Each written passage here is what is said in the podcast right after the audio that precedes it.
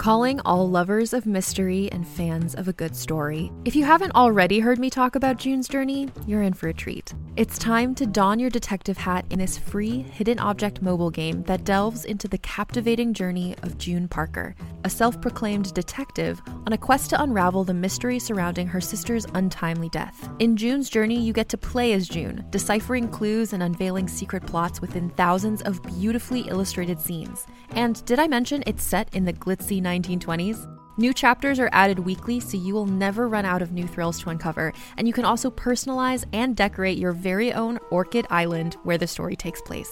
How sharp are your detective skills? Find out when you download June's Journey on your Android or iOS device, or play online via Facebook Games. Your detective journey awaits.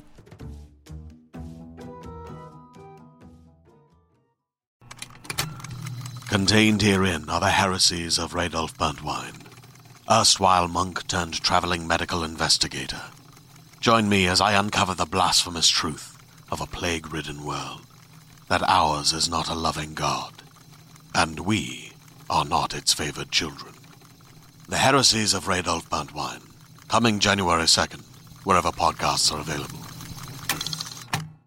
Everyone, this is John Rocha, one third of the Geek Buddies, with this awesome ad for you. If you like this show and you want to make your own, and some of you reached out and asked us about making your own podcast, well, let me tell you about Anchor. It's free.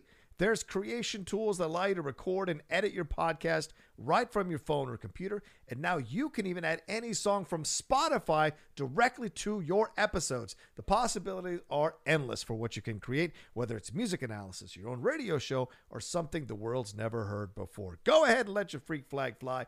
Anchor will distribute your podcast for you so it can be heard on Spotify, Apple Podcasts, and so many more places. And you can make money from your podcast with no minimum listenership. It's everything you need to make a podcast in one place. Take it from us here at the Geek Buddies. Download the free Anchor app or go to anchor.fm to get started. Now, on with the Geek Buddies show.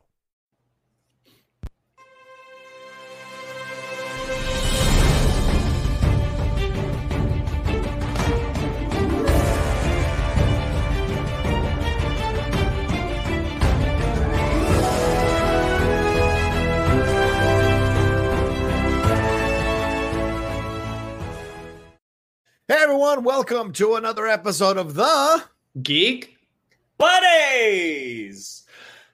Hey! Well, we recovered from our DC Fandom live two and a half hour episode uh, in time to record this one for you all today. Uh, yeah, these are now dropping on Wednesday. As soon as we record them, we drop them right there for people to enjoy. Uh, and uh, this is uh, going to be a fun one. We're taking a little bit of a relaxing approach to this one, uh, Yeah. encouraged by our uh, fellow geek buddy there, Michael Vogel. Uh, I needed a break. I needed a break after DC fandom. It was a lot. It was a conversation. Was a lot. The four of us was a lot, man. You're right. Just- Well, yeah, if you a lot of haven't if you haven't checked it out, you should check it out. A two hour breakdown on all things DC on our live episode on Sunday night. It was a lot of fun, but I literally had sweaty I had sweaty pits after. Like it was Yeah. it was a big conversation. So As much we're- information just now. So much information.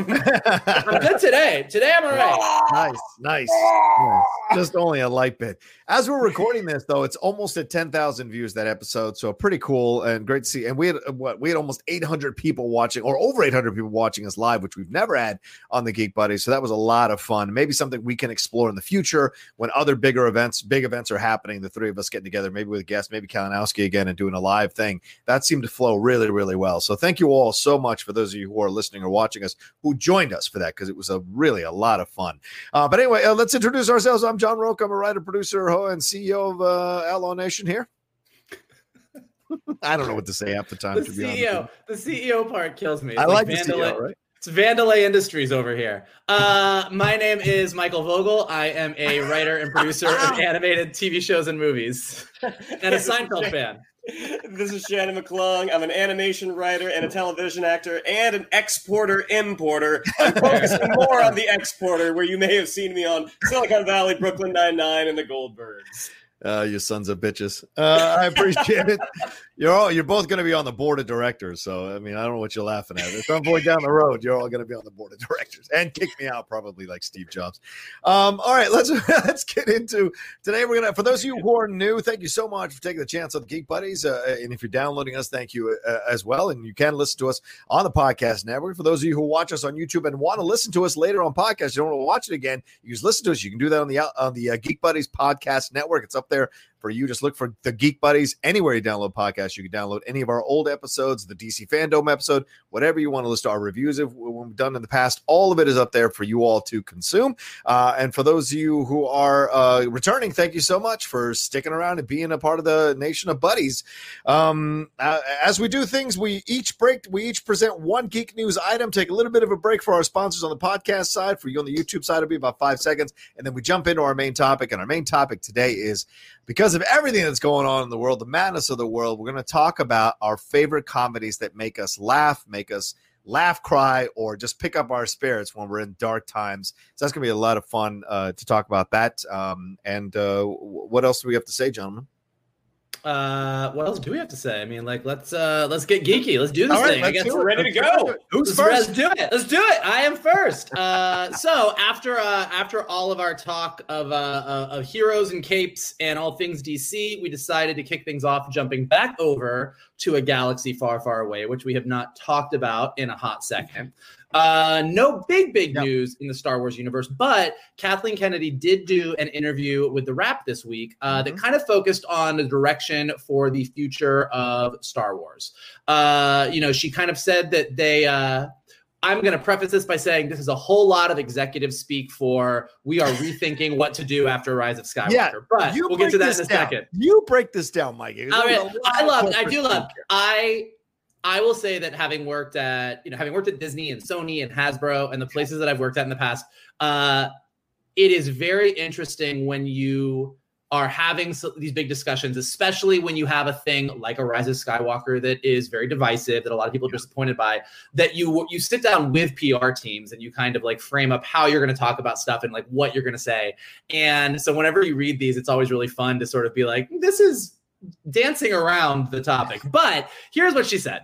Uh, she called uh, the future of the Star Wars universe an ever evolving process and acknowledged that television is kind of integral to the future of the franchise. Uh, she said that, you know, her primary focus uh, at Lucasfilm for a very long time was to complete the Skywalker saga, that Lucas had, al- had always talked about these nine movies, and she felt it was really important to bring that home and get these nine movies done. And that now that Rise of Skywalker has concluded, uh, what Lucas had begun. We can have a discussion on that's how Lucas wanted to end it, but that's another thing to discuss. um, they've decided to take a step back and look at the entire Star Wars universe before deciding how to proceed. Uh, and her, this is a quote from the article from the Wrap. Stories have been told within this universe over the last 40 odd years, and there's now this realization that this is a mythology that actually spans about 25,000 years when you really start to look at the different stories that have been told, whether it's in books and games. Again, kind of glossing over the fact that up to this point, they kind of dumped all those things and said they weren't canon anymore. Another thing to discuss. Uh, and when it comes to uh, building on the past Star Wars movies, TV novels, comic books, uh, she says the most important aspect is absorbing what Lucas created and then thinking where things might go. Uh, That's what we've been doing. We've been having a great deal of fun doing it, uh, meeting with lots of different filmmakers and talent. There's so many fans out there and so many filmmakers that have been influenced by Star Wars for so long. It's a fantastic opportunity to get a sense of who wants to be a part of this. So that's what we've been doing. And then she acknowledged, as far as TV goes, that they've already seen evidence of Mandalorian, that this is a great home for Star Wars, and that the ability to be very character driven with extended storytelling and connected storytelling uh, in the space offers us great opportunities to do that. So that's the gist of it. There's it's a it, there's a it's a big article, lots of discussions on lots of things, but the gist of it is uh, they are taking a beat, uh, figuring out what to do. Uh, kind of giving a hint that they are going to really kind of tell stories that go over the breadth and width of the Star Wars universe and doing a lot of TV for a while, probably before they jump back into a big movie franchise. And what this all really kind of boils down to is Rise of Skywalker bad, Mandalorian and Clone Wars good. Let's stick with Mandalorian and Clone Wars because we're really, really afraid that we're going to do another movie and fuck it up, and we can't fuck it up again. I mean, that's really what it boils down to. Yeah. What, what did you guys think? I mean, Look, I mean, th- th- there is a segment of the Star Wars fan- fandom that really enjoyed The Rise of Skywalker. I mean, I was not one of them, but some people absolutely loved that movie. But you can't mistake the fact that they, looking back on this trilogy, one, they kind of cut down their turnaround in between movies. They cut it down by a year. Yeah. And that year is very, very important. Yeah, even when you have a plan of where you're going to go, you still want that extra year. Mhm. And it's unfortunate, but yeah, I think I'm wondering if like the the book series that they had released a couple months ago about the High Republic, I don't know if that's something that maybe didn't necessarily catch on fire and it's like ah maybe we don't want to go that way. Um and again, I don't know. I haven't I haven't read any of the I haven't read any of those books. Um but yeah, I mean, I think this is probably a, a good idea to to step back, take a minute. You have Star Wars for the foreseeable future with the Mandalorian and Obi Wan and the Cassian Andor series. You have stuff in the pipeline, but yeah, they they don't they don't want to mess this up again. And and and I think they are that this is sort of admitting like, yeah, we we we made some wrong turns with this last trilogy, so we're going to take a second and really kind of Well- look at which direction the films should go. And actually, one point of clarification before Johnny talks: uh, they not only are they taking a beat on the movies, the High Republic book series has also been delayed. The first book doesn't come Ah. out until January, actually, so it's supposed to come out this month, and all of the High Republic stuff has been pushed back a little bit too. So just a point of clarification Ah. there. I did not know that.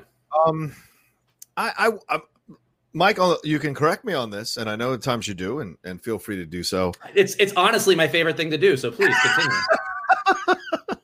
continue.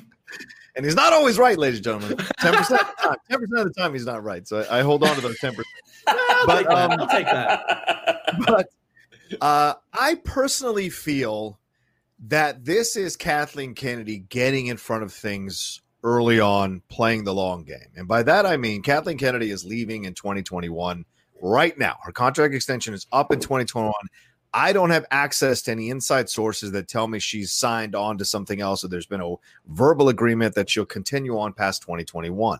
There's been all these conversations about Feige's movie and Taika Waititi's movie. We had Benioff and Weiss and they're gone. What's happened with Rian Johnson's trilogy? All this stuff is in the air and in flux, right? TV, though, is solidly there in the ground. People are looking forward to Mandalorian season two. People were going crazy for the last week because there wasn't a Mandalorian season two trailer. I think wisely they waited until the DC fandom stuff died down and then they're going to drop it. Um, also, the the Kenobi series is now reportedly only four episodes. Uh, that's the rumor as well. So you've got changes that are happening here, and then things are being cut or delayed or pushed back. And I believe that it's because I think they are taking a step back to decide if they want to go in a brand new direction. And if they want to go in a brand new direction, it's a great way for everybody to save PR face. For Kathleen Kennedy to say, you know what, we sat around, we talked about it, the direction they want to go in. I don't think I'm the right person to be in charge of the direction they're going to go in. I'm going to step down from my position, my choice. Uh, and I wish them all the best, and I will be cheering on from the sidelines. But I think I've done a great job in earning six billion dollars for this franchise since we got it from George Lucas, and I'm going to move on to do other things and and explore other opportunities that are out there for me to work on things. And then they're going to slide in someone, maybe Feige, maybe Filoni, uh, God forbid, maybe Favreau, to take over the the reins of Kathleen Kennedy and move the uh, franchise forward into the future with these movies. So they have a solid plan. Uh, and I think that's the reason this is all happening. I think Kathleen Kennedy coming out and talking about it uh, is a way for her to control the narrative of it. And there's nothing wrong with that. that that's part of the game here in Hollywood. That's my overall feeling as I read this because it's such corporate speak. It's such an unnecessary interview to make. Uh, and there are things in here that the people who hate Kathleen Kennedy will find to hold on to. Watch, all of a sudden she doesn't know there's 25,000 years of mythology? There's things that she said that I think people who are already against Kathleen will grab onto and use it as headlines and go after her. And there are other people who, uh, oh, who you know, who are maybe not the happiest to how Star Wars went, saying, "Okay, good. I'm glad they're taking a step back. Good." take a moment, figure out, give us a plan, blah blah blah. So I think this is their way of long term, kind of like making a a, a rudder, a, changing the rudder, and steering the ship in a new direction. I don't know. Maybe I'm wrong, but I just have that weird vibe about it. I think there's I think there's some truth to that. I think that I uh and maybe I give Kathleen Kennedy the benefit of the doubt too much sometimes. I think she's an amazing executive. I think you look at her entire career, you look at what she's done.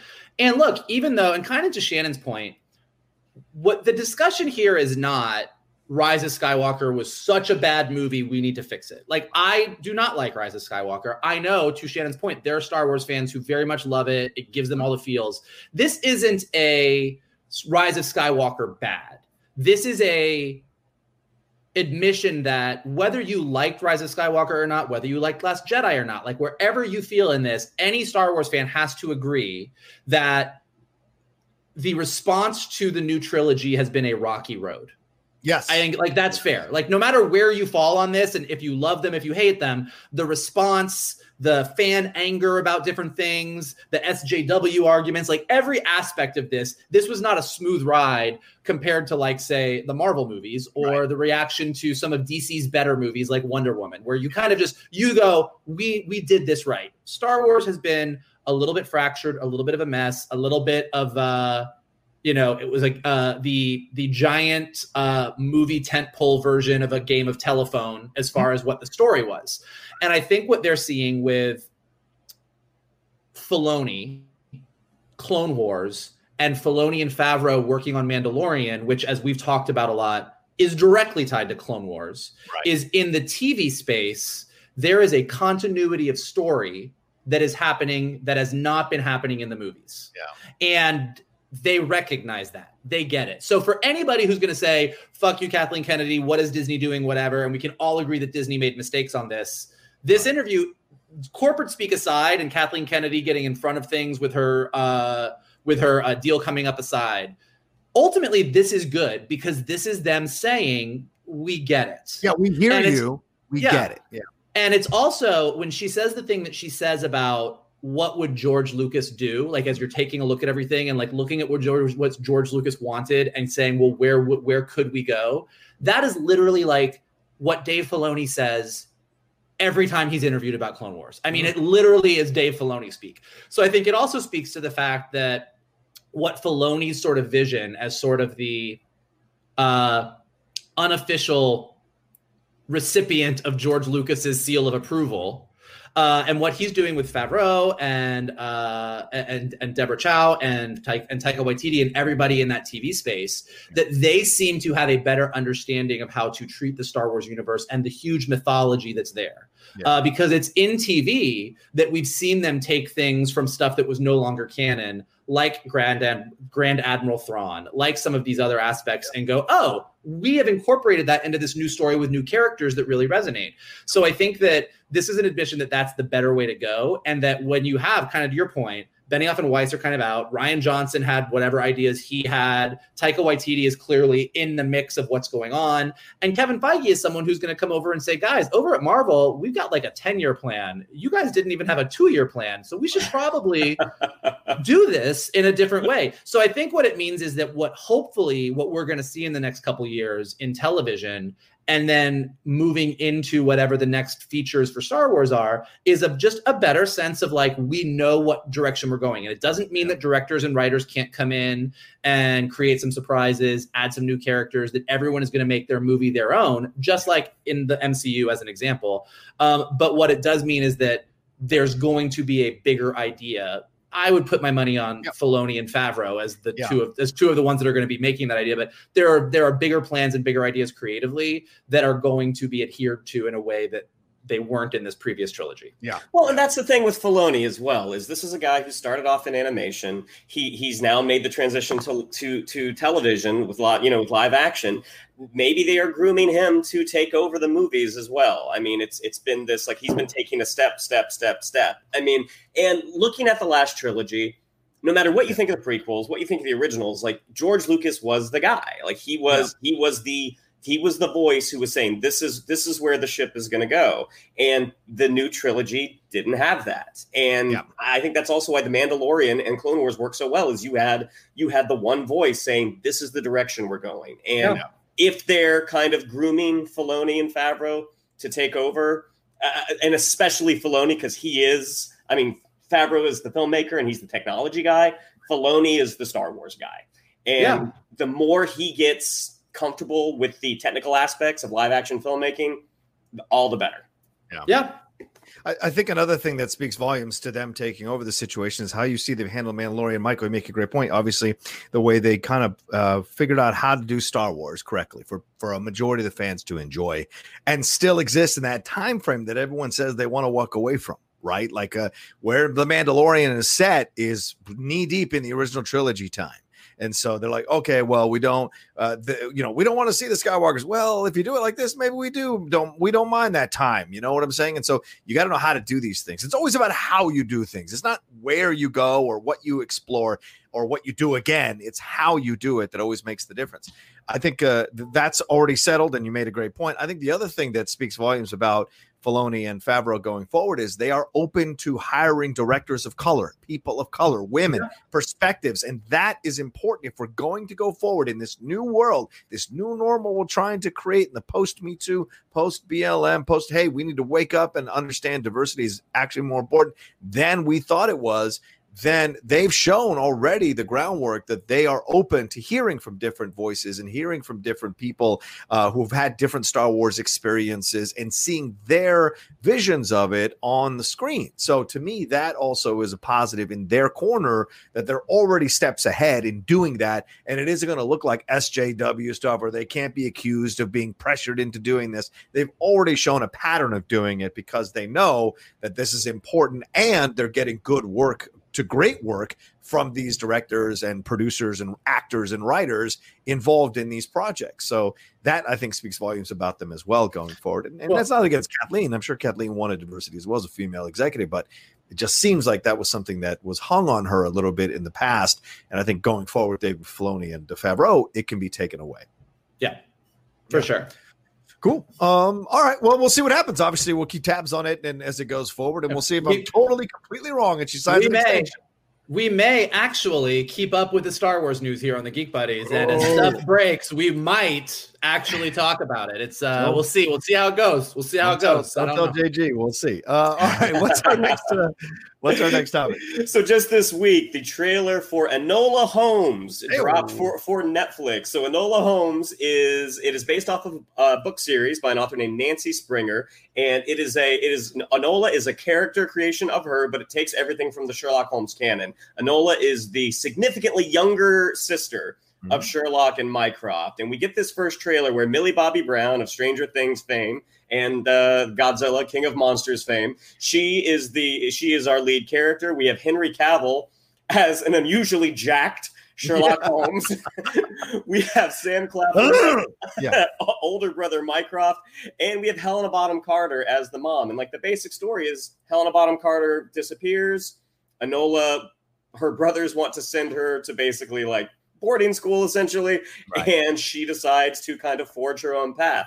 Uh, the trailer just dropped. The movie's coming out September 23rd, and the movie is actually directed by what is his name again? It is Harry Bradbeer, who directed all of the episodes of Fleabag.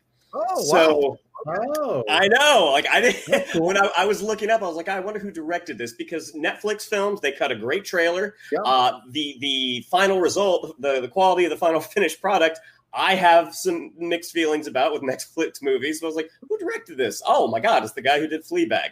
So, Oh. gentlemen, what did we think of this trailer? Well, I will say, as an unabashed Anglophile, this was incredible. This was everything I could have wanted, and I was waiting it to for it to be too young adult, too tween, too cute for its own good, and it wasn't. It actually was damn interesting. I love Millie Bobby Brown, obviously off Stranger Things. Great to see Helena Bonham Carter. I mean, this is an actress that's been working for decades and she always delivers fantastic material. Henry Cavill, I mean, you know, is my number two favorite Superman. Seeing him kicking ass is great, and the whole vibe of the of the uh, trailer was I liked it. It's it's got mystery to it, but it's going to be modernized, going to be fun, it's going to be cool. Still set in that time frame, but going to feel modern as you go through it. So I thoroughly enjoyed it. And there's no greater critic of Sherlock Holmes than my girlfriend. And I sent her the trailer before we started doing the show, and she texted back, "Get out of here." I want to watch it now. It has all my favorite British people. So she is absolutely on board because she hates the Robert Downey Jr. Sherlock Holmes. She refuses to watch any of them because hers Sherlock Holmes is Cumberbatch and uh, anybody who's British, basically. So she has issues with that. The fact she watched this and was in love with it. And I think she is the market that they want to go for initially, which is, of course, female fans. But then, of course, people who enjoy this kind of stuff, male fans coming forward as well. So I thoroughly enjoyed the trailer. I'm excited. I hate that I have to wait to September 23rd and maybe just maybe I might not have to wait till September 24th if I if I shake the uh, tree, the Netflix tree, a little bit harder and get uh, an early screening of this. We shall see. But I look forward to it very much. Mikey. Uh, as opposed to John Rocha, I actually love young adult, cute, and clean. they are three of my. I didn't say I hated it. Just, three of my. Whereas Johnny was worried that it was going to be too young adult, cute, and tween. I loved the trailer because I thought it was super young adult, cute, and tween. Like, uh, as someone who loves young adult books, like I love young adult fiction. I think that's where some of my favorite stories these days are actually being told. Uh, this very much felt like a super awesome. It was like Sherlock Holmes meets Nancy Drew with like uh with like that Fleabag aspect of uh Enola Holmes talking directly to camera and actually talking to the audience, which I thought was super cool. It kind of like automatically when you watch the trailer and she kind of turns right to you and says, This is where things are going to get interesting. You're like, yeah. you already have that sort of this is much more stylized. This is sort of having fun with you in that Fleabag kind of way. Um, so amazing that that's who directed it because that totally makes sense. Uh, I thought it was great. I thought it, it was it's it's such a it's such a fun idea for a story, and everybody looks like they're having so much fun. Mm. Uh, like even Henry Cavill, who sometimes looks a little stiff to me, but uh, he looked like he was having a blast. Um, so yeah, I uh, Steel is stiff, Mike. The man of steel is stiff. Yeah, yeah. Yeah. um, but yeah, I I uh, I thoroughly enjoyed the trailer. I thoroughly enjoy all the actors. In, like Helena Bonham Carter could literally like at this like she could just show up and read the phone book, and I'd be like, that was some very very unique reading of a phone book. So she like it's just it's a great cast. It's a great idea for a story. Uh, it's potentially a great franchise for them. I yes. mean, you know, I know it's set up. This is set up as a movie, but I feel like this is one of those things that. Uh, and this is to your point, Shannon, something that Netflix hasn't quite gotten yet with uh with all the different kind of movies they have. Their movies tend to be sort of a one-off like a, you got a big name you got a big movie let's see how it does you put it out there. This is the kind of thing that if everybody loves it having a new enola holmes movie every year on netflix might be like a super great treat. So uh, i'm definitely looking forward to it and cannot wait to see uh, how it is yeah, I mean this is a this is a six book series. I don't know how many of those books are being used for the film, but agreed. The trailer was an absolute blast. I love the the the celebrity skin guitar riff that they yeah. use at the end. I mean, oh, it's definitely it just seems like fun. Yeah. And yeah. I think that is something that we could definitely definitely use right now. Yeah. Um, I know I had a third topic for us to talk about, but it might get a little too deep. Uh, so can I change uh, directions uh, for you guys real quick, and then we'll jump into I mean, our main topic? Let's do it. I mean, you're the boss, so uh, oh, I'm not tell us. We, we are the uh, boss. I'm sorry, sir. You are the CEO of Outlaw Incorporated. So, we're, not, uh, we're, we're, not even on the board yet. We don't. we don't get a vote. I just work. I just work in HR, so Listen, nothing would make me happier than to get to cow- wear cowboy boots and a cowboy hat every day coming into work. uh, no, I, I want to make a quick uh, detour because I don't want to say we spent already 25 minutes, 26 minutes on these topics. So I think we've talked them really well. Uh, but uh, there's a, a, thing that happened yesterday that uh, um, I saw, and we talk about comedy, talk about fun. Um, we're starting to see the effect of COVID on TV shows, on shows that have been promised seasons and they're getting canceled. There was a number of them that were announced by Netflix recently that had been approved for next season and was canceled. And I think the one that affected me the most was last night. Uh, found out uh, out of the blue that I'm sorry from Andrea Savage was canceled, was stopped production. They're done with it. It's officially canceled. It was on truTV initially, and then it got picked up by TBS for the third season. They were going to screen, I think, all the first two seasons, kind of like Netflix is doing with Cobra Kai. They were going to screen the first two seasons leading into the third season. All 10 scripts had been written. They had been shooting 10 weeks, or two weeks rather, on set uh, before the COVID 19 shut it down. And then last night, they all found out that it was completely canceled. Andrea Savage went on Instagram and released five one minute videos of her reacting to it in real time. And it was heartbreaking to watch. And you can tell how much she loved making the show.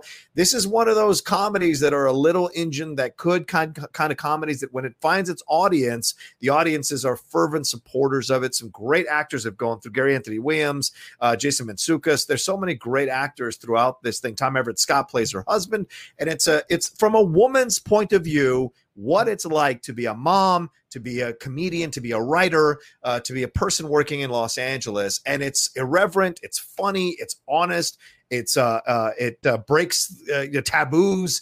It's so Martin Mull is in this. Jane, I think Jane Curtin's in this. All of it, uh, just all kind of breaks down all these walls that we've seen before. And for a, a voice like a like Andrea Savage's voice to be silenced uh, in this show, which was a very personal show for her because she's also a writer, comedian, and single and and mom of one child. Uh, it was a shame to see because we don't see a lot of original comedy happening uh, as uh, um, in high volumes as we have before. And certainly, a, women being the lead and writer and executive producer, that's rarely done in comedy. So to have that be kind of canceled because of COVID, I thought was a was a sad thing to to see. Because uh, if you guys haven't seen it, for anybody's listening or watching, go and find. You can go to the truTV app on your phone or on your Roku, and they have free episodes there from the first couple of seasons. You can watch it's one of the funniest comedies I've seen in the last 20 years. And it's just so brilliantly done. And it's a shame that it, there will be no more of it unless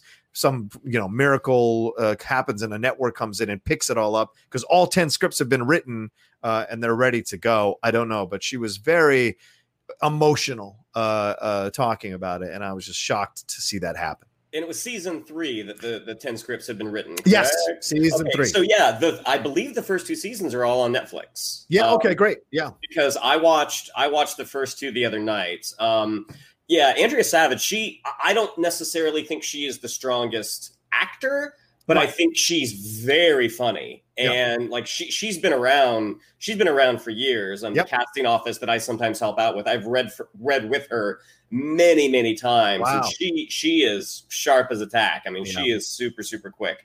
The show itself, um, I definitely thought was funny, and I and I'm yeah. and you would be able to speak to this better than I would, John. But I'm hoping that when you are the star, when you are the EP, when you are the writer, you know, yeah. there's you're juggling a lot of balls. Yeah. And so I, I'm wondering if the more she kind of was able to settle into that into that role, uh, if if her if her performing got better. Yeah. Well, I mean, Seinfeld was no damn thing to write home about, and he lasted for six, seven seasons. He still was yeah. a crap actor by the end of that series. So, I mean, you know, that that to me never seems to be an issue is, when I watch a show that like is that. accurate. That is accurate. what you know. what is up with acting?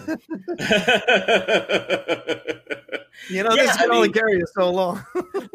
well, and we've seen, um, and this is not the first time this has happened as well. Like I know right. there were there were several pilots that were in the middle of shooting uh, when when COVID hit, and yeah. a lot of them had to be cut down into basically little scissor rule uh, sizzle yep. reels to be like, all right, this is this is what we got. Will you will you will you greenlight us or not? And some shows that had been ordered to series are now starting to get those orders canceled and yeah. it's it's a shame. We we just saw a few days ago Netflix has reversed it reversed its season two renewal for the Society, which was a young adult drama, Michael, whose production was impacted. Uh, they also opted not to proceed with a second season of I Am Not Okay with This, which is their coming of age teen series right. that had gotten a lot of press and publicity for how good people, uh, how much people liked that show. So it's this is starting to happen now because I think Hollywood senses and what Andrea Savage said in the video, Mike, maybe you can speak on this. She said it was too expensive for us to shoot it the way we want to shoot it because of all the COVID precautions Yeah. now. Because they shoot it in her house and they shoot it at restaurants, real restaurants that are actually working and doing things. Yeah. And so to be unable to follow all the precautions because it's way too expensive to have that thing clean for every scene or every moment, uh, it was way too much. Are you? That speaks. Uh, that seems to make sense, right? Yeah, I mean, look, we've talked to friends, uh, a lot of our friends who are working in the industry in executive roles at different places, and they've been having phone calls for months now about how do you shoot, where they're getting on the phone with uh with their showrunners and they're saying, okay, cool, like, look, we can shoot, but nobody can kiss, and you can't have any sporting events, and nobody Right. can have full contact on the field, and like all of these things that you're just like, well, then that's not really like Yeah. what is that then and so i do think this is where i, I haven't watched uh i'm sorry and i i, I will now uh Dude, you'll love on, it. You'll based on all it. of this but what i will say and i think that this is the reality of it and this is what's weird uh is that as we are all sort of dealing with covid and still dealing with it and still dealing with things being closed and you know like figuring out like where where the hell is Tenet playing next week? And can we see it? And should we go see it? And how long of a drive would that be to that theater? Like like there's all of these things when it comes to entertainment just like the rest of the world where as much as certain people and certain politicians are trying to just be like hey hey we're getting back to normal we're getting back to normal it's this realization that like we're not go- going back to normal like as Yeah. we've talked about whether it be comic-con or the Yeah. dc fandom or things like this or are people going to go to movies or are more things going to go to streaming or are how are people going to shoot these things can you shoot things inexpensively anymore to get a lot of these indie kind of things on these streamers or does everything have to be way more expensive now because we have all of these extra precautions there's a bunch of little tiny things that you might not think about on a daily basis that ultimately are drastically going to change how we interact with entertainment. Uh, and I think that, and entertainment is just one aspect of this. This is going to happen in every single aspect of our lives. Yeah. But moving forward, as we get into, you know, 2021, 2022, like we're going to be in 2025 and we will still be sitting around and you know actually being able to go out and go places and see people and things will be better but we'll be sitting around and being like wow remember before covid when we used to do this at movies or we Huh. used to see this or Yep. Before covid when you had to wait three to five months for a movie to come out but now we know it's going to come out on streaming in like two weeks. So i'm not going to go see it in the theaters again because i know that i can just watch it at home. Like there's a thousand different things. And to your point about i'm sorry uh this is the part that sucks is it's these small indie it's those little engine that could shows Yeah. that are going to get the chopping block first. Like no one's going to stop making star wars. No one's going to stop making marvel movies. No one's going to stop like those things are still going to go forward because the money is so big. But it's these middle of the level it's these middle level shows. It's these shows from really kind of unique voices with unique perspectives that are going to be cut first. Uh the good news is because of everything from YouTube to TikTok to everything, I think we're just going to see a lot of these voices find new ways to tell their stories. Oh yeah, Uh, and I think that that's there's always there's all as Jeff Goldblum likes to say, life finds a way, and uh, comedy and entertainment does too. So we'll still see those things, but I think the way that we see them is going to be drastically different. Yeah, and who knows if Netflix takes this thing over too? I mean, like you said, Shannon, they showed the first two seasons. Certainly possible. If all ten scripts are written already, it really doesn't going to cost that much to put this in motion. Once the regulations lift, maybe there's a little bit of time here, a little bit of pause, and then they pick this thing up as the regulations start to loosen a little bit and it seems safer. Maybe they can explore it again because I mean, they picked up Cobra Kai because it was already shot. So maybe this is a, a step, even uh, it's not a step as far because they haven't shot it, but at least the scripts are written, so someone could or they could step in and somehow save the show. But we shall see. And Mike, you make a, you make the correct point. I mean, it's these shows that are going to get chopped first because they don't Yeah. show a high dividend or a high profit just yet. Um, all right, well there we go. And uh, you know, I just wanted to throw that in there, not to bring the thing down. So uh, we're going to pick it all back up again after this break and talk about uh, our favorite comedies uh, that make us laugh or pick up our spirits and what have you. And uh, maybe I'm sorry will find its way onto the list. But uh, for those of you who haven't seen it, go and watch. I'm sorry, uh, and uh, take a little bit of a. We're going to take a little bit of a break, and we're going to jump into our main topic uh, right after. Uh, right after. Uh, right after this. Do do do do do do Win me over. do do do do do do. I'm all I want to be. Wow, wow. I I think that's the lyrics. That, uh, oh, that was dynamite. that that was that was a thing. a walking study in Deuteronomy. No, I don't know what they say. All right. I do love that song, though. It's a great song. Celebrity Skin from Hole, uh, aka Courtney Love. Yeah. Uh, all right. Well, let's get into our main topic. Michael, you came up with this idea. We loved it. So Yeah. please present it. I mean, look, I'm gonna be honest with you guys. DC, like I said, DC fandom wiped me out, y'all. There's a lot of talking. we talked about the Wonder Woman trailer. We talked about Suicide Squad. We talked about the Batman. We had an extended discussion about the Snyder Cut, which led into a discussion about all of Snyder's movies. Yeah. I was exhausted. I needed I needed a little bit of a geek break. And uh look, we we've got hurricanes going on right now. If you're in the path, I hope you're safe. I hope you're staying Yeah. safe right now. We've got more protests. We've got more systemic racism. We're in the middle of the Republican National Convention after the Democratic National Convention happened. Like there is a lot going on. So rather than diving into any heavy topics, uh, I figured it would be great, like to just take a break and talk about, you know, the movies that make us laugh. Like if you need a little bit of an escape right now, if you are sitting at home and everything is getting to you, and let's be honest, it's 2020, so chances are everything is getting to you right now because it's getting to everybody.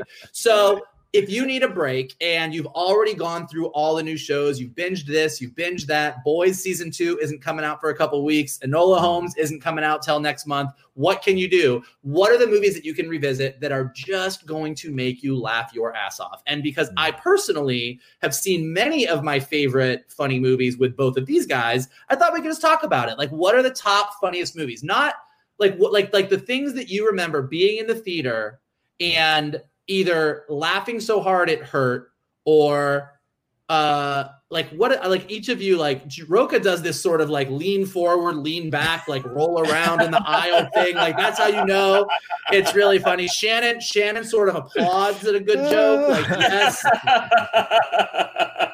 He does the pointing thing too. He does, I love that.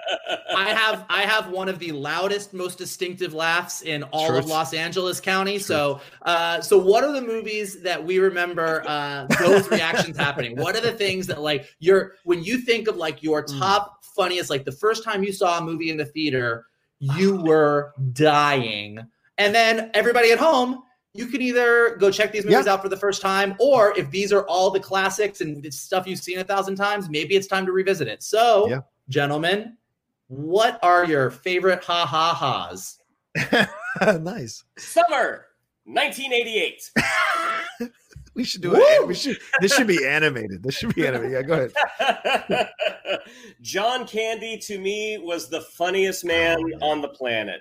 He was in Splash. I mean, he was just one of those guys, volunteers, stripes. He was just one of those guys that when he walked on screen, you smiled and you started laughing. Mm. And the first movie that I remember watching with my dad, and my dad has a very kind of infectious laugh. It's like he's trying to hold it back, but it's slowly escaping. It's sort of like the air being let out of a balloon.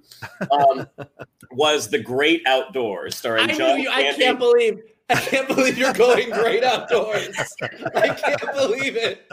the Great Outdoors, starring John Candy, Dan Aykroyd, and Annette Bening. Oh Yeah. wow! I didn't know Annette Bening was in that. Really? Yeah, Annette Bening, okay. Annette Bening wife. is Dan Aykroyd's Oh. wife, and, and isn't Jason a young? Isn't it, is it a young Jason Bateman or is it a Jason Bateman lookalike? Who? It's, not Jason it's, Bateman. It's not Jason Bateman. It is an it is an actor named Chris Young who would then go on to be in an NBC TV movie called Dance Till Dawn. Yeah.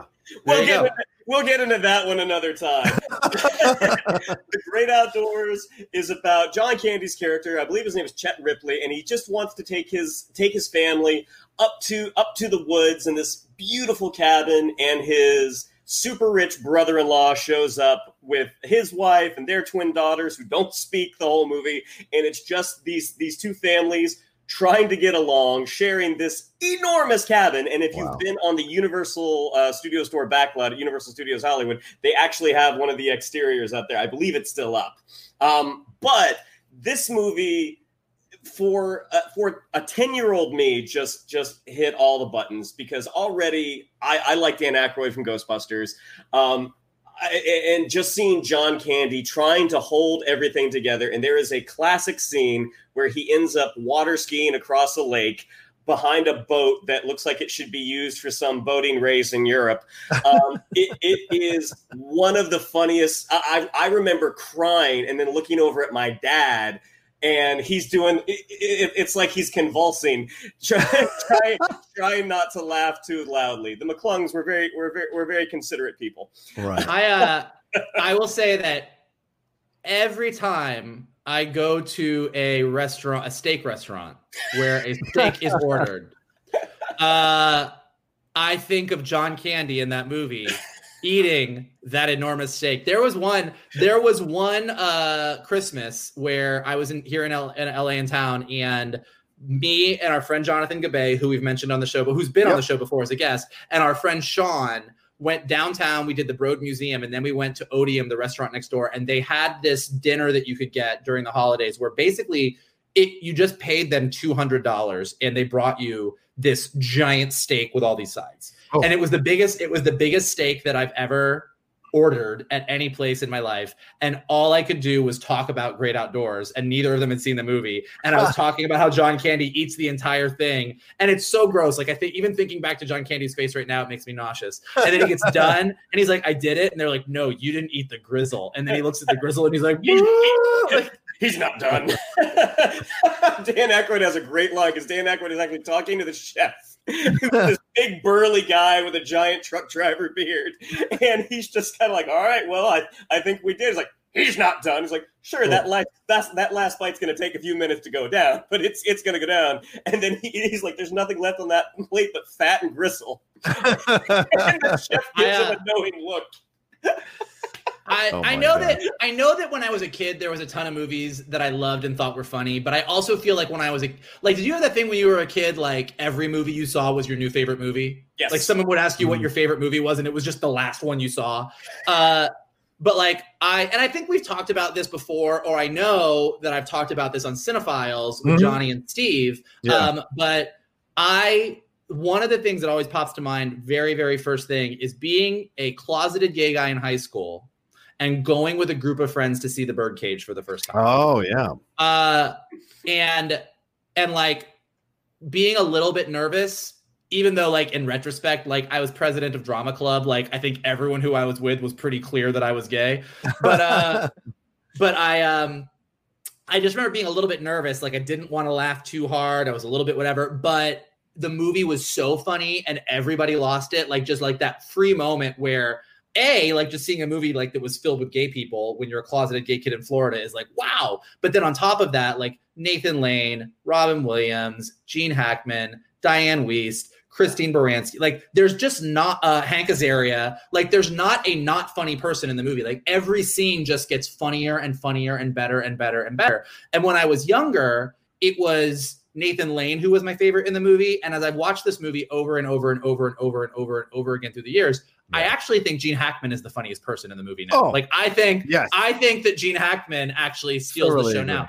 But it's a movie that I always go back to. I revisit. I could like I would watch I could watch Birdcage and then like 2 weeks later be like it's been a while since I've watched the Birdcage. uh, it just make it, it literally makes me laugh every time. And of course, I think as we've also talked about either on Cinephiles or Geek Buddies, Mm. when I look at uh, Nathan Lane and Robin Williams and their combative yet loving relationship. Even though this is a platonic relationship, I just see me and John Stephen Rocha. I, I just, also, just to be very clear, in the me and John Rocha dynamic, he is Nathan Lane. No, I'm the Robin know. Williams. I think I'm the fair. Robin Williams.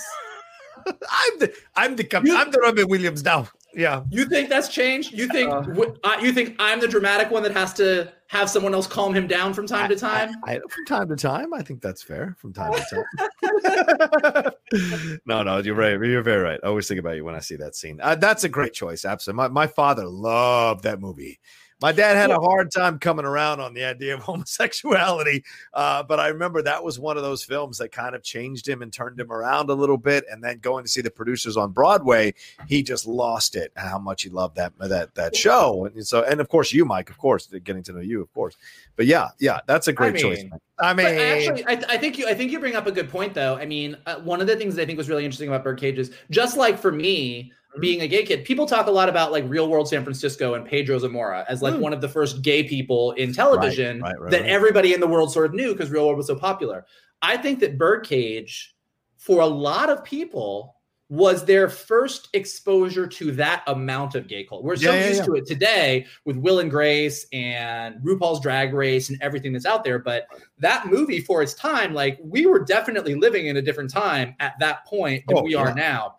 And I think you bring up a good point that it was sort of a way that it was so good and it was so funny that everybody could laugh at it. Yeah. But also because you were laughing and you kind of like really were enjoying these characters, it was a way for a lot of people like your dad to be introduced to gay people and actually not in a way that you have to have an issue with. You were just right. really enjoying the story. Right. And you kind of got to go on that journey that like sort of Gene Hackman yeah. goes on in that film to go from I'm far right to I'm the ugliest drag queen in the bar and nobody will dance with me. I love that. He is low. He low key steals the film. You're absolutely right. He does. What? You can't be. You can't be Jewish. What? I feel like I'm going crazy. it's my favorite. He's he's the best.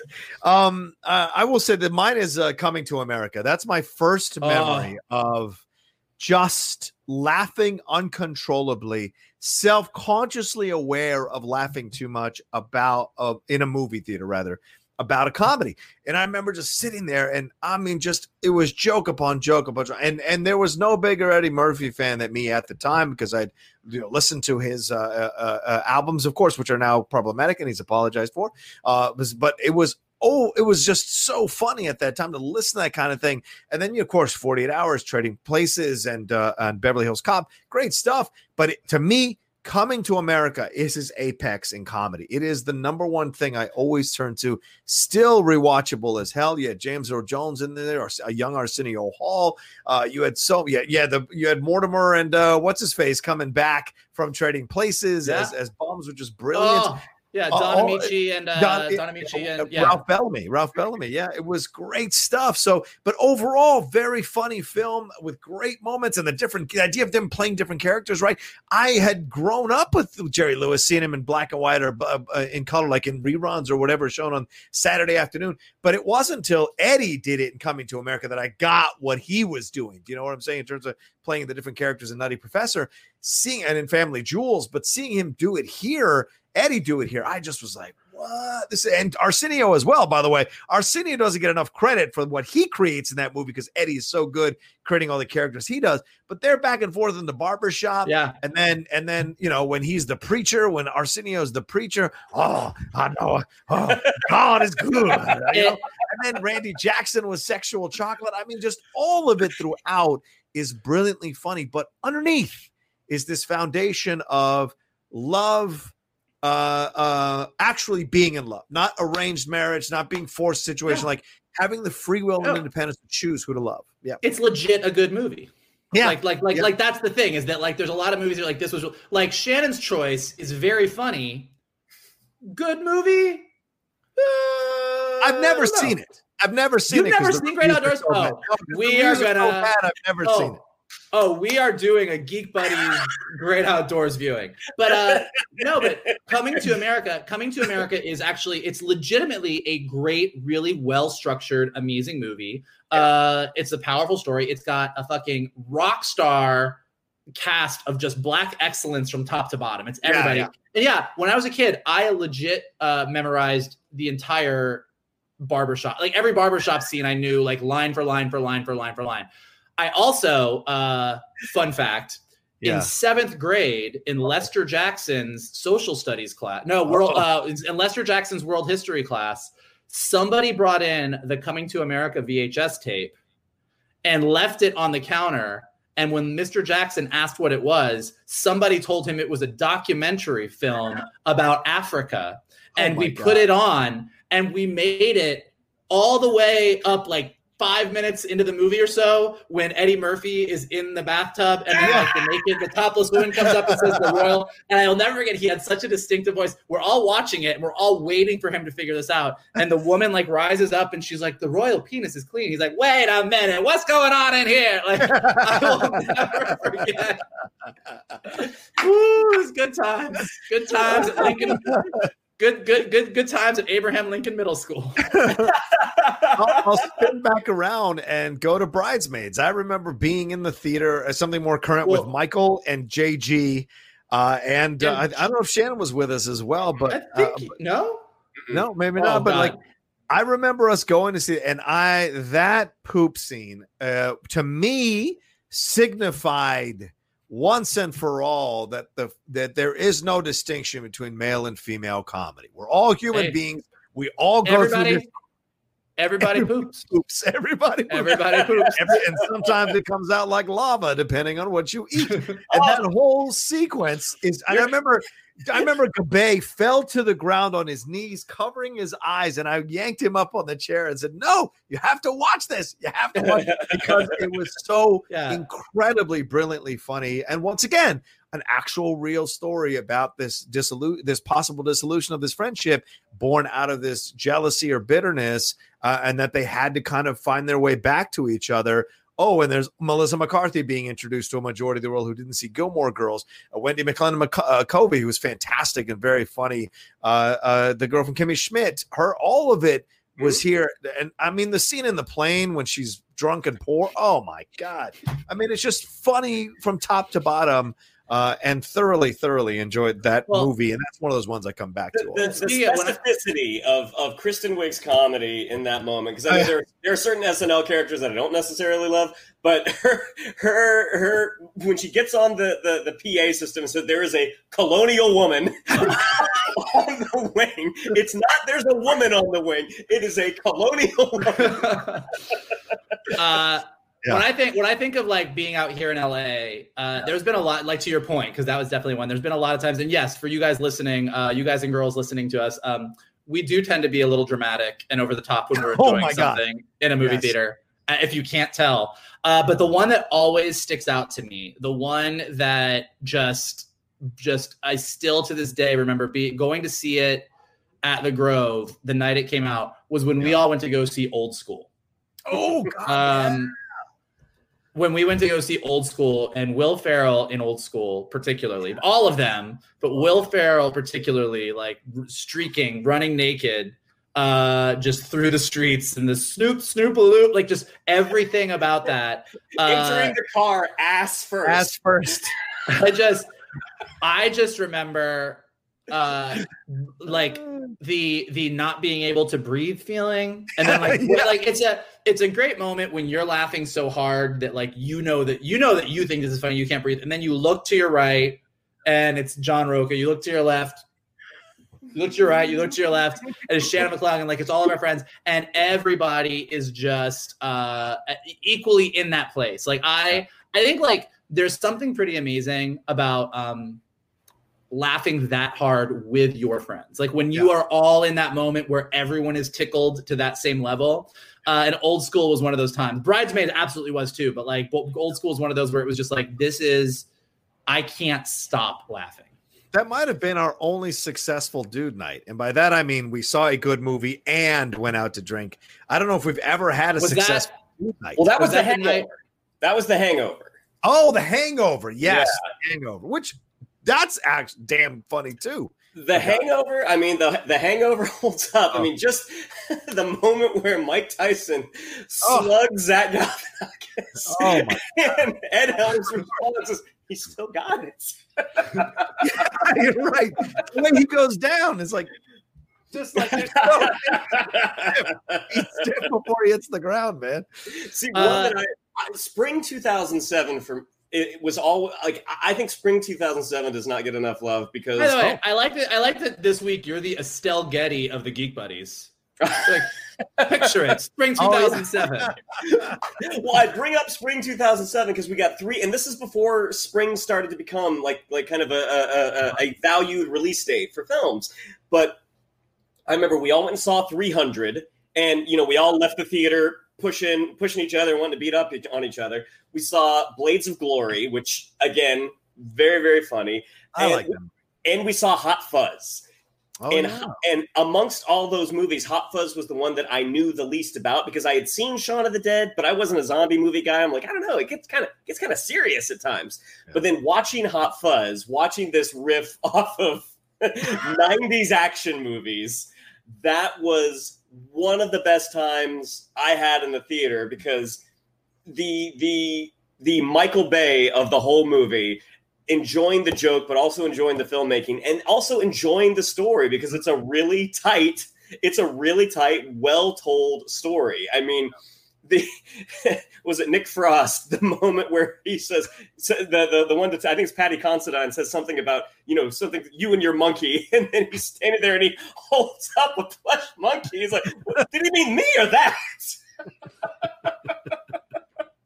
we watched we watched Hot Fuzz not too long ago, like like about a month ago. Yeah, yeah. Uh, the other one that really always comes to mind, and it is like, I mean, it's one of my favorite. It- It's one of my favorite funny animated films. But uh, I remember asking John uh, and our friend Sarah to come with me to the Burbank AMC because they were having a sneak preview of this new Disney movie, Emperor's New Groove. oh yeah. Uh, that I wasn't really sure if it was going to be good or not. I was sort of like apologetic in advance. I was like, I don't know if this is going to be good. Like, I don't really know a lot about it, but I mean, I want to go see it. And there's a sneak preview, and they're like, Yeah, we'll go see the movie. And we went to go see it, and it was like the three of us and like a bunch of families and kids because it was like a sneak preview. And I think that like we got a lot of looks from the moms because we were laughing so hard um, because Emperor's New Groove is so funny. Uh, like, fun fact, Yeah. it wasn't supposed to be. Like, it was actually originally a movie called Kingdom of the Sun, and it was being developed to be this like big, like Lion King, uh, Aladdin level uh, Yeah. adventure movie, and they could never get it right, and they kept developing it and developing it and developing it, and eventually, like when they couldn't figure it out, they just zigged at the last second and said, "Let's go full Looney Tunes." And Yeah. we got Emperor's New Groove, which I think is one of the funniest uh, Oh, Disney yeah. animated films by a mile. Squeaky to squeak squeak. Squeaky. There it is. Yeah. Yeah. That, that came up as a five pointer in one of uh, the recent Schmoedown matches. It was Did it? What was the what question? Quote, the quote was it was a uh, uh, what Disney animated film from the 2000s? Is it 2000s? Yeah, 2000s, Yeah. right? Uh, has the line. Uh, it said something about a trampoline. You know, with the trampoline line, right? Because he keeps throwing the old guy out the window and stuff. Yeah. So if you didn't want to order the trampoline or whatever the Yeah. line is, do you remember that? Yeah, yeah. I don't remember the exact line, but yes, it's like Mhm. he. Yeah, yeah. I, I remember the line that you're talking that you speak of. Yeah, the giant trampoline line, right? Yeah, that's what it is. Did you Yeah. get it? And no, I it was my opponent. Oh, My opponent who uh, didn't get it. it was Ethan. He didn't get the line. would Yeah, you have for gotten the it? last time we did not order a giant trampoline. There it So is. why did you? You could have told me that before I set it up. And so th- th- I remember that scene in the movie for the last time. Uh, but um, yeah. Uh, are there any? Uh, is there any guilty pleasures that you guys? Uh, I mean, uh, oh wait, I, I got to throw in Tommy Boy. I got to throw in Tommy Boy. That was like the last year or two of college. I remember Marnie and I, Mar, our friend Marnie Wadner, uh, we we lived together for about a, a semester a year at at, uh, at Florida State. I mean, that's our quote film. That's always the one we go back to, even twenty years later. Uh, well, whenever we get together or whenever we talk on the phone, there's always a fun little. Did I hear a niner in there? Did I? Oh, I can actually hear you getting fatter. Uh, you know, all of that throughout the scene where Spade's hair goes back and uh, out of nowhere is like he's got this bald spot, you know, and um, I still go. Um, I still go once? Uh, you know, I visited a prostitute once in the in the middle of the war, and my life's been a living hell ever since. Because the uh, the old lady's like, that's when the prostitutes come in, shaking their hot pants, and, and Spade's like, yeah, I kind of like her idea. I I do. like it makes idea. me. It makes me sad. Like uh, David Spade. Again, I love him in Emperor's New Groove, but like not Yeah. necessarily my favorite of the comedic actors. But um, Fair. But I will say that like Tommy Boy particularly, like you just think about had Chris Farley not uh been taken from us too early. Like the uh, Right. the the the the Farley Spade dynamic oh, was a winning dynamic. Like Yes. that was Tommy Thoroughly Boy. agree. Tommy Boy's a great. I'm trying to think if there's any like guilty like movies that I'm like I think this is really funny and great, but like Oh, with Tommy Boy, let me, let me let me add one more thing with Tommy Yeah. Boy. You have a fantastic comedic villain performance with Rob Lowe. Oh yeah, yeah, totally. he Yeah. when he, when he steps off the bus and there's a kid in the window making faces and he no look smacks the window. and you see this take the kid out. It's uh it's um yeah that because that was long before like that like now we all know that rob lowe has, is an amazing comedic actor because of parks and rec but that was Right. long before Right. parks and rec so like that was like him being that funny was actually a surprise Yeah. One of I would say- for uh, West Wing too, right? yeah Huh? It was Yeah. I think so. yeah. I'll say I, this isn't really a guilty pleasure because so many people do love this movie but kind of along the coming to america being a great movie and great outdoors being not a great movie i do not think billy madison is a great movie But Billy Madison, to this day, I think is the best Adam Sandler movie ever made. It makes What? me laugh. What? I I know he has better movies. I know Wedding Singer is but like I know that there's better Yeah. things. Nothing Dates? makes me laugh. Okay. Not 50 First Dates is again 50 Yeah. First Dates. Uh, what's the movie Big where he's Daddy. raising the kid? Big Daddy. Big like I think 50. I think 50 First Dates, Big Daddy, uh, even Happy uh, Happy Gilmore, um, uh, Wedding Crashers. They are all better movies. They are they are well constructed. There is a nice arc. They have heart to them. There's actual characters. Like they are better movies. Yeah. I don't think any of them are as funny as Billy Madison. Billy Madison is so stupid. It is so It is. dumb. But oh my god, so many lines that just make me laugh Yeah. to this day. I will still just be walking down the street with some friends and I'll be like, that Veronica Vaughn is one piece of ice. I know from experience. No, No, you don't. no, you don't. no, no, no, no. Nope, nope. But I had a friend and him and her Nope. got it. No, no. Nope, no, you didn't. No, you didn't. You can- yeah, it's it's Billy Madison is so like that's that's like my that's like my distinction. Like like there's like there's movies that are funny and are actually great, well written, well constructed movies, and then there's movies that you're like, thank God you are this batshit crazy and funny Oh, because yeah. this is dumb. Yeah. This is dumb. I- I- Bradley Whitford. Speaking of Oh, yeah. Bradley Whitford as the bad guy in that movie. another West Wing alum. Yeah, yeah. That's right. That's right. Uh, Johnny, do you prefer Ha- Happy Gilmore or Billy Madison?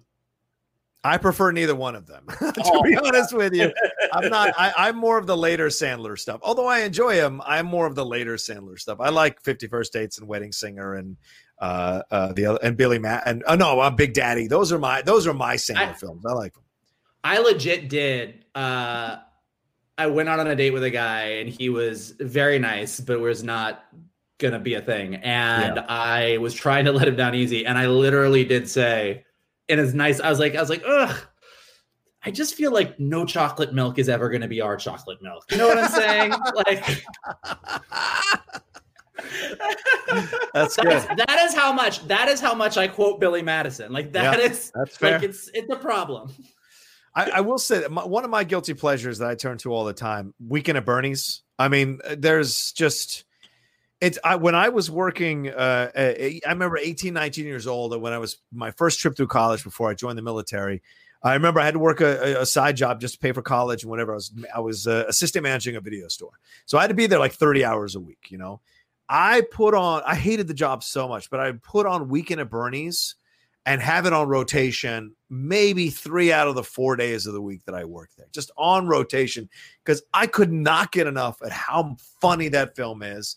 Manos de Pietro, Richard, like all of it throughout just has me laughing. Maybe the last time I found Jonathan Silverman interesting, uh, it was really just one of these funny films. Bernie, Bernie, the whole Bernie thing was brilliant, and I had a thing for Catherine Mary Stewart. I think that's her name, who's the lead in the movie. She's that's an 80 80s gorgeous woman for a guy who's a teenager uh, or or early early 20 and you're just looking at her going i wish i could get with a woman like that a girl like that That is that is definitely a movie that only gets made in the 80s. Yeah, oh, yeah, a thousand percent. A Like- thousand percent. Like will you like the the the coke fueled pitch meeting for that movie? All right, these two guys, they want to have a good weekend in the Hamptons, but Uh. they're, they're they're going out there to work with their boss, but the boss is dead, but they really want to party, so they just like pretend he's not dead, but it gets crazy, so they got to tie him up and like make him walk, and then there's a guy wants to kill him, but he thinks he's a lot. Like you're like, what the fuck are you talking about? and then he has sex. And then he has sex while he's dead. He has sex It- while he's dead. It is it is straight up Ugh.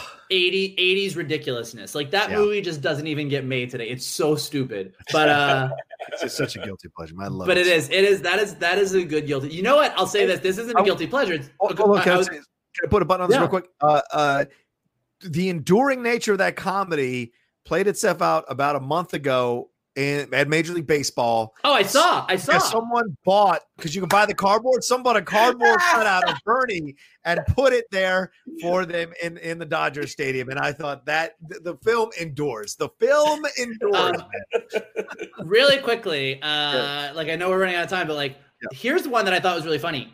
When I was a kid, I loved this movie. Okay. But I didn't really think of it as a comedy. I thought of it as just an awesome action movie. And then as I got older, I watched it again and I was like, oh, I was dumb. This is hilarious. Yeah. Big Trouble in Little China. As a kid, I didn't get that they were kind of making fun of anything or kind of taking like basically taking John Wayne and putting him in a kung fu like I didn't get I didn't get the joke. I was like Jack Burton's awesome. This is great. This is a great movie. And then you get older and you're like this might be one of Kurt Russell's funniest performances. yeah. Yeah. what was the name of his truck? Was it the Pork Chop Express? Pork Pork Chop Chop Express. Yeah, man, that's a good one. I know that's a good. That's one I came to later on in life, but I thought it was it's a funny one as well. Um, I will I will say one experience we had that was really real quick is uh, uh when Sarah Copperthwaite, Michael Vogel, and I went to see the Heat. Uh, and there's I was that gonna bring it up. I was gonna bring it up. There. And by the way, I watched it again the other day, ran it because it was on randomly on TNT or something. And I uh, that movie for whatever reason, I thoroughly, thoroughly, thoroughly love that movie and laugh every time. Spy too. I like Spy as well. Spy is great. That's funny. Uh, there's this, you know, the, when Jason State that whole Jason Statham storyline with him and her, brilliant. But there's a scene in the Heat where it's an hour and 10, hour and 15 into the movie, uh, and they've kind of messed something up. And the two guys who are uh, uh, kind of going against them, it's uh, Taran Killam, I think that's his name, uh, and the dude who plays the evil uh, uh, congressman in Veep. Uh, he is an albino in the movie for absolutely no fucking reason at all. He's an albino in the movie, and I think he's only in al- the albino in the movie just for this one line, which is when uh, they're all standing around. Demián Bichir and all them are standing around, and he is yelling at them. Uh, the the actor uh, who's the albino is yelling at uh, Melissa McCarthy and Sandra Bullock, and he's getting high pitched, and. Melissa McCarthy just stops the conversation and says, Are you all right? You look a little pale. And I absolutely fucking lost it. I Who knew I had a button for albino humor? It- I will say, I will say Wow. this is, and I, I distinctly remember this moment. oh, As John said, it was me and John and our friend Sarah sitting in the Oh. theater because we all three have always been Sandra Bullock fans Yes. and we're all. Melissa McCarthy fans. Uh, when that when this line happened that John is talking about, just so everybody gets this picture, he he rocked for it wasn't a very packed theater. Like we saw it on like a weeknight. It was not very full. Uh, so we had the whole row to ourselves, and she says, "Are you all right? You look a little pale." And John Rocha, the outlaw, rocks forward, rocks back, rocks forward so hard that he comes out of his seat, Yeah. stands up in the theater, runs to the end of the aisle, holds his hands up, runs back, sits down, and continues laughing. That's how much he thought that was funny. That that was how good that line was. That movie. Here's the thing about the Heat. Here's the thing about the Heat, and I, I almost brought it up when we were talking about Bridesmaids, and I was Oh. like, oh, I'll, I'll save it. But since you bring it up, yeah, yeah. Melissa McCarthy at this point, like because of Bridesmaids, because like Melissa, you, Melissa McCarthy, you knew you were going to go see her, and she was going to be funny, Yeah. and you think you're going to go see this movie where she's the comic, right. and Sandra Bullock is sort of the straight woman. Good point. Sandra Bullock is just as funny, if not funnier, than Melissa McCarthy in that movie. The two of them are so funny together, and Sandra Bullock's performance, like I think people forget that Sandra Bullock is just fucking hilarious. Like when she's going for comedy, she goes all the way, and the two of them together in that movie. God, fuck! I might watch The Heat tonight. I, I'm, that might be the winner for me. Out of all of this conversation, all these great movies, I'm like, oh, that is a good one. Oh, I'm fond of that. And now I'm like, I think I might have to watch The Heat. I mean, her crawling in the hospital with the leg, with the wound in her leg, and trying to be cool. I mean, just all of it. Or no, no, they've she's been stabbed with the needle yeah. or whatever. Oh my god, it's just so funny. Oh, just oh god, top to bottom is very, very guys. Funny. I think I think the Heat, the Heat might have might be the uh the dark horse the Heat might be the dark horse winner for me today on the Geek Buddies. I'm really, I'm really tickled by this right now. yeah, you know, you know what? A few a few months ago when we were doing the show, you guys talked about going back to the theater, and I was like, oh, that'd be cool. Either way, he listened to this conversation. Now it's like, yeah, we we got to get back in those theaters, man. I mean, there's something about a comedy. more than a drama, I think, more than an epic. There's something about being in a room uh, with other people laughing about something you're watching on the screen together as a communal experience that is so essential to our humanity yeah. you know yeah i think yeah i think bringing this back around i think you're absolutely right i think that what i miss more i think what we all miss right now in 2020 and in big ways and small ways i've had a lot of conversations yeah. with other writers and actors and other things about this yeah. like out here is like that we all have fears and anxieties and yeah. things that we worry about on a daily basis, whether it's relationships or career or finances or whatever. Like we all have things we worry about. And that ability to go be around other people.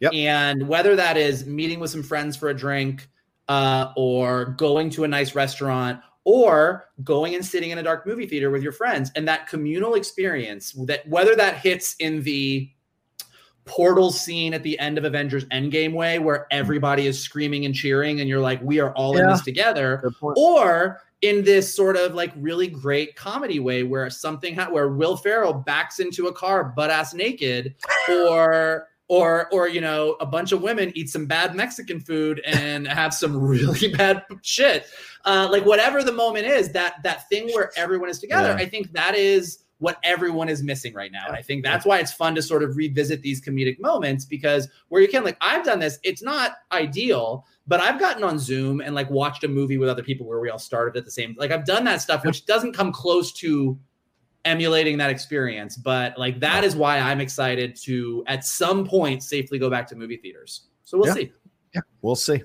Well, I hope us uh, revisiting these comedies kind of made you laugh, picked up your spirits. I know some of you are screaming, "What about Anchorman? What about this? What about that?" We get it, but you know, the conversation goes where it goes, and these are the things we wanted to talk about that kind of pick up our pick up our spirits, or the ones we turn to uh, when we just need to laugh. And so, hopefully, we made you all laugh while you were listening to at least that section of the show. Uh, thank you all so much for joining us here on the Geek Buddy. Shannon, what can we tell them? Yeah, if you'd like to follow us on social media, on Twitter, it's at geek underscore buddies. On Instagram, at the underscore geek underscore buddies. If you'd like to follow me on social media, on Twitter, it's at Shannon underscore McClung. On Instagram, at Shannon the Geek Buddy. If you'd like to follow Mr. Vogel, it's at MK Toon. If you'd like to follow Mr. Rocha, it's at The Rocha Says. And The Great Outdoors is on Amazon Prime. All right, fine, fine. Um, Mikey. Huh, well, listen, uh, if you need a good laugh, uh here's what you can do. You can keep watching the geek buddies. Um i don't know. I got nothing. I got nothing on this front. Here's what we're gonna do. I, I, I thought i had it. I didn't have it. I uh, i do not have the comic genius of some of the people that we discussed today. Um but uh if you have enjoyed the conversation if you want to keep things going here's a couple things that you can do that would really help us out. Uh you can hit the like button below. Uh always awesome. The more likes the better. Uh you can leave a comment below. Um we really enjoy enjoy kind of interacting with you guys, seeing what you think. What are some of your favorite movie moments? What are the things that made you laugh the hardest? Um, and if you are listening to us and not watching us on the YouTube page, first of all, come visit us on the YouTube page. See what we look like in uh, in uh, in not real life, but in uh, in screen life. Um, or if you are just listening to us on Anchor or Spotify or Apple Podcasts, definitely like rate us there, give us some stars, leave some comments. The more we go up in the rankings, the more people find us. And the most important thing that you guys can do is share this video, uh, tell your friends, post it on Twitter, post it on Facebook. Tell your friends that if they love movies, if they love talking geeky stuff, if they love to talk the latest news in all of your favorite big brands, Geek Buddies is a place to do it and have them come and join the fun. Yeah. Absolutely great stuff. Thank you, gentlemen, so much. A lot of fun always uh, uh, talking about all this stuff. And let us know what you thought, as Mikey says in the comments, or or uh, or uh, let us know, uh, tweet at us, and uh, and let us know what you thought. And I'm sure some of you be like, "Why'd you leave off this comedy?" So we appreciate that, but that's that's life. All right, thanks everybody for watching this episode of the Geek Buddies. Hey!